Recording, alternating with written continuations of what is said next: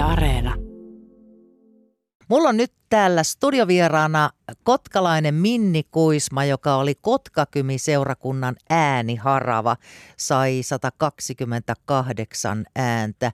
Tota, sä oot nelikymppinen perheenäiti, sä oot nuoriso- ja vapaa-ajan ohjaaja ja tota, sä olit ehdolla seurakunnan uudistajat ehdokaslistalta, joka itse asiassa keräsi sitten suurimman äänisaalin kaikista ehdokaslistoista.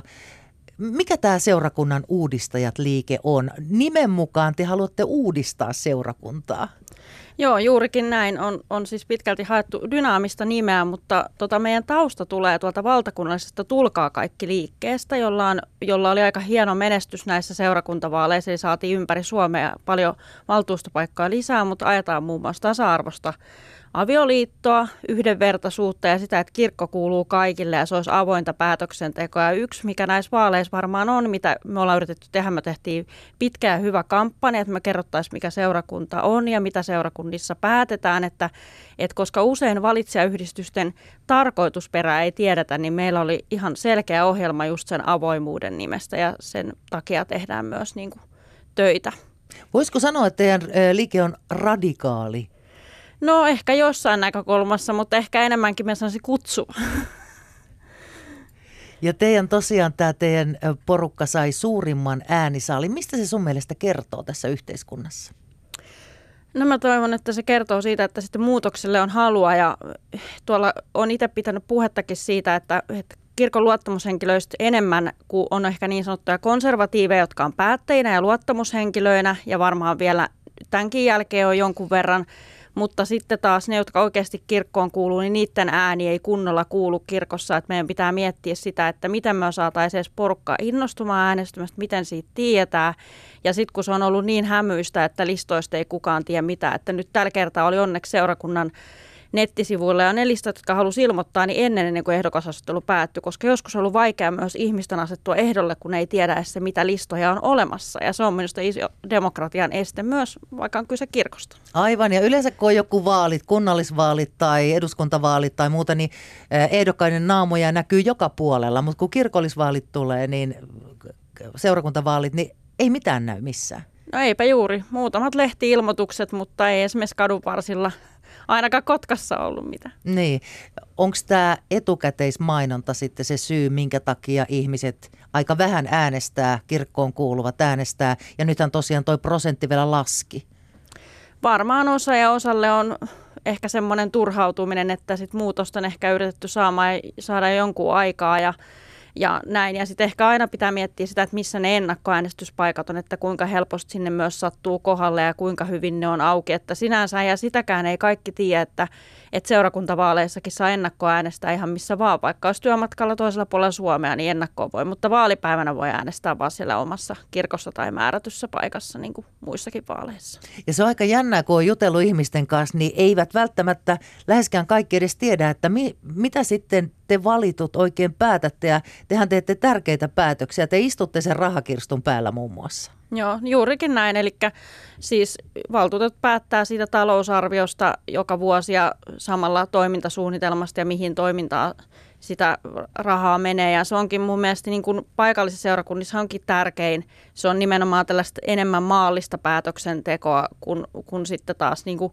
kuin hengellisen puolen, että hengellinen puoli kuuluu sinne kirkkoherralle ja, ja papeille ja heille, mutta tietenkin henkilöstösuunnitelmien kautta me päätetään esimerkiksi, että ketä meillä on töissä ja mihin asioihin me painotetaan ja mitä kiinteistöjä meillä on ja mitä me oikeasti tarvitaan. Ja kirkkojen ei ole myöskään tällä hetkellä, kun kirkkolaki on vielä uudistunut, niin kovin helppo myyä kiinteistöjä, koska siinä on alisteisuuksia, niin ne menee vielä ensin hiippakunta ja sitten vielä kirkkohallitukseen ennen kuin saa myyä, että se myyntiprosessi on hyvin pitkä, vaikka löytäisi ostaja jolleen kiinteistön. Sielläkin sitä byrokratiaa on. Kyllä, sitä riittää.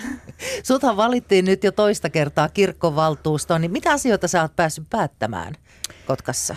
Öö, no mun mielestä yksi merkittävimmistä asioista, että mä oon kuullut nyt tällä kaudella kirkkoneuvoston alaseen henkilöstöasian jaostoon, jossa on päässyt olemaan mukana vakityöntekijöiden haastattelussa. Eli ketä rekrytään henkilö tai ketä tulee töihin meidän seurakuntaan. Ja minusta silloin ihan niin hirveän iso merkitys, että minkälaisia ihmisiä me palkataan.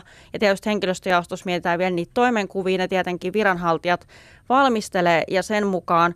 Mutta ja sitten se, että ollaan ollut valmistamassa henkilöstösuunnitelmaa, että mistä – voidaan vähentää henkilöitä ja mihin voidaan painottaa ja että voitaisiin tehdä myös nämä henkilöstövähennykset sitten aina pitkällä juoksussa niin pehmeästi ilman, että tarvitsisi mennä irtisanomisiin, vaan sitten esimerkiksi mietitään siinäkin kohtaa, jos joku, joku irtisanoutuu, että täytääkö tämä vakipaikka uudestaan vai mitä tehdään ja muutetaanko vaikka toimenkuvaa siihen hetkeen niin kuin sopivammaksi. Niin se on ollut tosi hyvä juttu ja meidän seurakunnassa on onneksi hyvä tilanne, kun miettii Suomen monia muita seurakuntia, eli – Eli meillä on vielä niin kuin, ja sitten tällä kaudella ollaan yhdessä muiden kanssa tietysti ollaan perustettu yksi uusi diakonian virka ja yksi uusi seurakuntapastorin virka. Eli sitten vaikka hallinnosta on esimerkiksi tipahtanut pois ja aluerekisterit siirtynyt, niin sitten tavallaan siellä, missä kohdataan niitä ihmisiä ja tehdään sitä oikeasti perusseurakuntatyötä, että siellä olisi jonkun verran lisää resursseja. Mm. Minkälaista tulevaa valtu- valtuustokautta sä oottelet nyt? Mitä tärkeitä asioita siellä ottaa?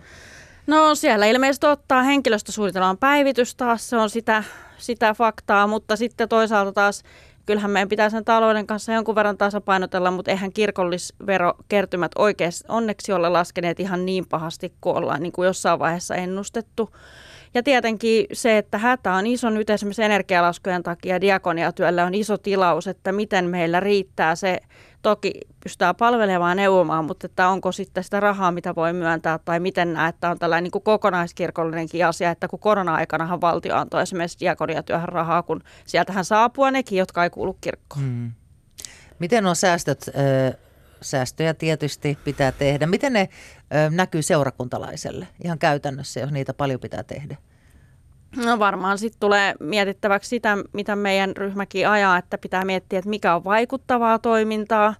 Tämä on vielä ehkä kirkossa, ei ole vielä niin paljon sitä mietitty, että mikä toiminta on sellaista, mikä tavoittaa ja, ja ehkä meidän pitää miettiä myös sitä kokeilemista, että mikä on hyvä, mutta mut kyllä me niin näkisin, että ne missä on niitä kävijöitä, niin sinne meidän pitää satsata ja sitten tietenkin pitää tietyt rakenteet ja meillähän on tietyt velvollisuudet myös, mitä meidän pitää niin kuin hoitaa, mutta mutta ehkä me näkisin, että seurakuntalaisena näkee, että joku lähikiinteistö toivottavasti myyntäisi kiinteistöstrategian mukaan pois. Ja meidän ei tarvitse omistaa kaikkia kiinteistöjä, voi olla mahdollista myös vuokralla jossakin, koska meillä on aika iso se kiinteistömassa vieläkin. Ja kuten äsken sanoin, niin se myyminenkään ei ole ihan, ihan helppo juttu. Että enemmänkin panostetaan siihen, että meillä on niitä ihmisiä kohtaamassa niitä ihmisiä ja ja auttamassa lähimmäistä. Mm.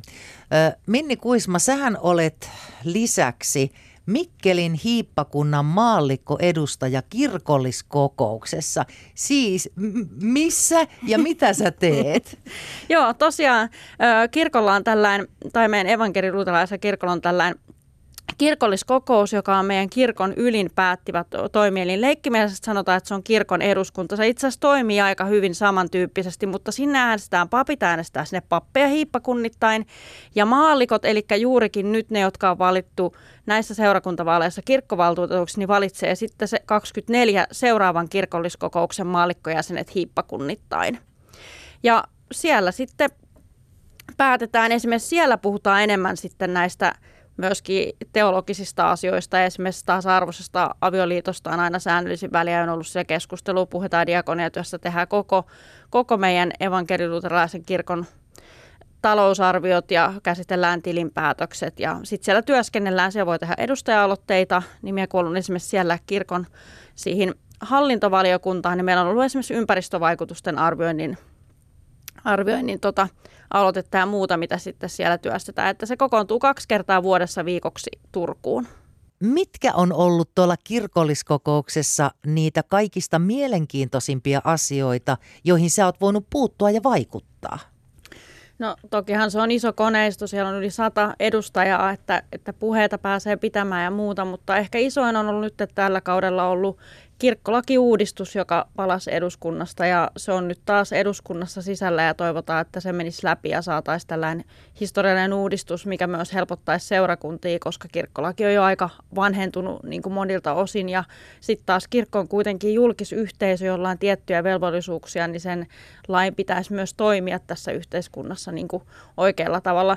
Mutta se, mistä ollaan puhuttu ja päästy, niin esimerkiksi tasa-arvoista avioliittoa ei, ei, se ei asia ei ole vielä edennyt, mutta siitä on ollut aloitteita, siitä on käyty syviä keskusteluja.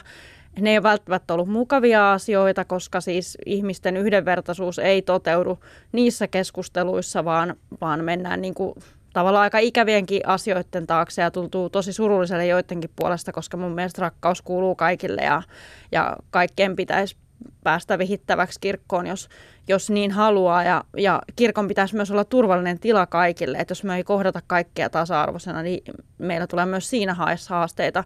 Sitten hallintovaliokunnassa, kun tehdään niitä mietintöjä, niin esimerkiksi on ollut pitkiä keskusteluja siitä, että miten ympäristövaikutusten arviointi, tulisiko se osaksi seurakuntien päätöksentekoa, se mietintö jäi siihen, että siitä tuli niin kuin ajatuksia siihen ja ehkä toivoisin itse, että se joskus siirtyisi kirkon ympäristödiplomiin, joka on oikeasti aika monimutkainen prosessi ja Kotkakymin seurakuntakin hakee sitä tällä hetkellä, että auditoidaan. Täytyy monia asioita hoitaa kuntoon, jonka kautta voisi ehkä jossain jatkossa tulla, kun se pitää päivittää välillä, niin sitten tulisikin päätöksenteko niin kuin lapsiasian vaikutus, niin samalla tavalla ympäristöasioiden vaikutusten arviointi osaksi sitä päätöksentekoa.